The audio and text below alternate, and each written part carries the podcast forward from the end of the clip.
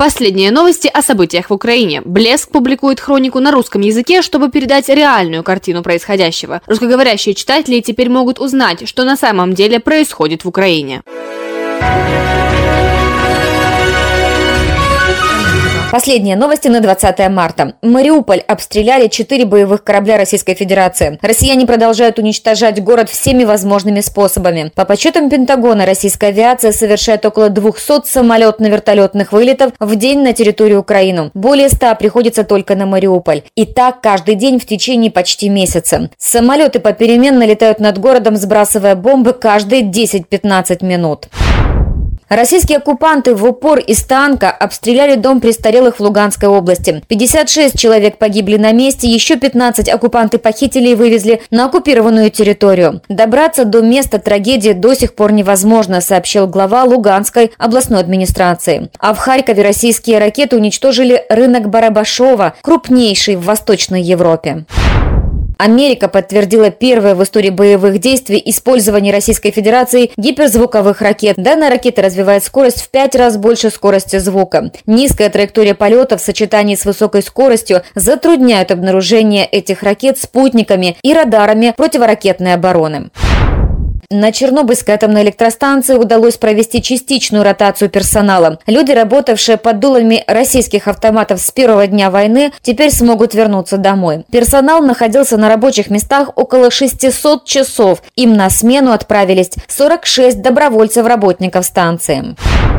Если бы Украина была членом НАТО, война бы не началась, заявил Владимир Зеленский в интервью CNN. Я бы хотел получить гарантии безопасности для моей страны и для моего народа. Я просил прямо сказать, что НАТО примет нас через год, два, пять или просто четко сказать нет. И ответ был очень четким. Вы не станете членом НАТО, сказал президент Украины. Он также отметил, что никаких компромиссов, связанных с территориальной целостностью и суверенитетом не будет. Об этом сказал украинский народ народ, когда встретил русских солдат не с цветами, а с оружием в руках. Готов к переговорам с Путиным. Если попытки переговоров потерпят неудачу, это может привести к Третьей мировой войне, предупредил Владимир Зеленский. Совет национальной безопасности и обороны приостанавливает деятельность в Украине партий, которые связаны с Российской Федерацией, в том числе оппозиционная платформа «За жизнь», партия «Шария», оппозиционный блок. Из оккупированного Бердянского морского порта исчезли пять кораблей с десятками тысяч тонн украинского зерна, сообщил глава Запорожской областной администрации. В то же время проблем с продуктами питания в Украине не будет. Страна обеспечена от острой нехватки еды на два года. Базовых продуктов пшеницы, кукурузы, подсолнечного масла должно хватить на 3-5 лет. Об этом заявил заместитель главы Офиса президента Ростислав Шурма.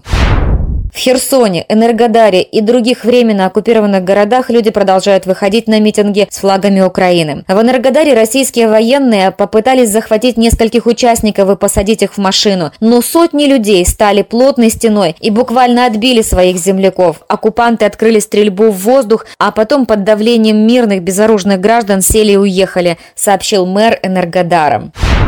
Папа Римский Франциск призвал международное сообщество по-настоящему прилагать усилия, чтобы прекратить войну в Украине. На этой неделе ракеты и бомбы падали на мирных пожилых людей, детей, беременных. Навестил раненых детей в Риме, у одного нет руки, другой с раненой головой. Невинные дети, подчеркнул Франциск. Папа Римский также написал в Твиттер пост на украинском языке с призывом поддержать украинцев.